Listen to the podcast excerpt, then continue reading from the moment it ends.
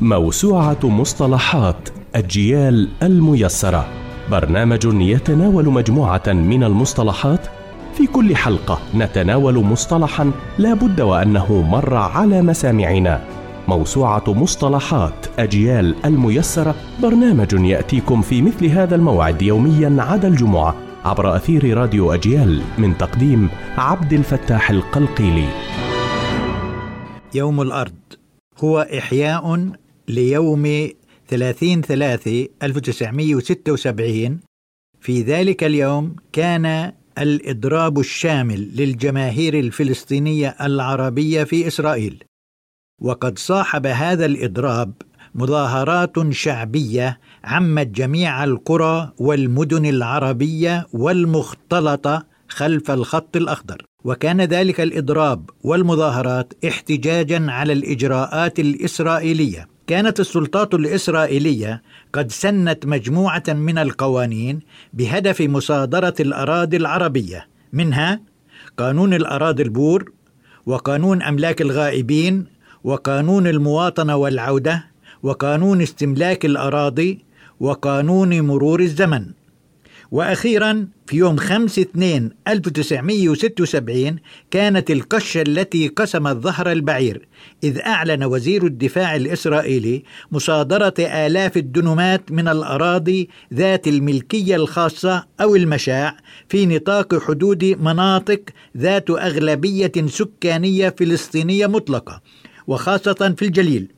وتلك المنطقة تسمى منطقة المل رقم تسعة الواقع على أراضي كل من سخنين وعرابة ودير حنة واعتبارها منطقة عسكرية يحظر الدخول إليها وهي القرى التي تدعى اليوم مثلث يوم الأرض وذلك في نطاق مخطط تهويد الجليل. فقام فلسطينيو 48 أو من يسمون فلسطينيو الداخل بإعلان إضراب عام.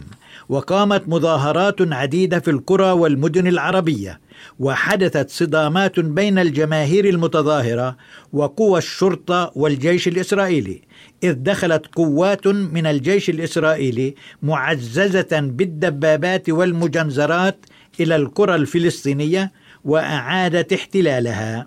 فكانت حصيلة الصدامات استشهاد ستة أشخاص أربعة منهم قتلوا برصاص الجيش واثنان برصاص الشرطة. ورغم مطالبة الجماهير العربية السلطات الإسرائيلية بإقامة لجنة للتحقيق في قيام الجيش والشرطة بقتل مواطنين عزل يحملون الجنسية الإسرائيلية إلا أن مطالبهم قوبلت بالرفض التام بادعاء أن الجيش واجه قوى معادية.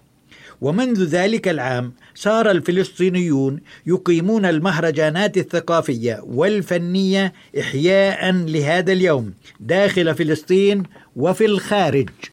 يعتبر يوم الأرض نقطة تحول بالعلاقة بين السلطة الإسرائيلية والجماهير الفلسطينية بالداخل إذ أن السلطات أرادت بردها أن تثبت للجماهير الساخطة من هم أسياد الأرض. كما وكان هذا التحدي العلني الجماهيري الأول للكيان المحتل من قبل الجماهير الساخطة.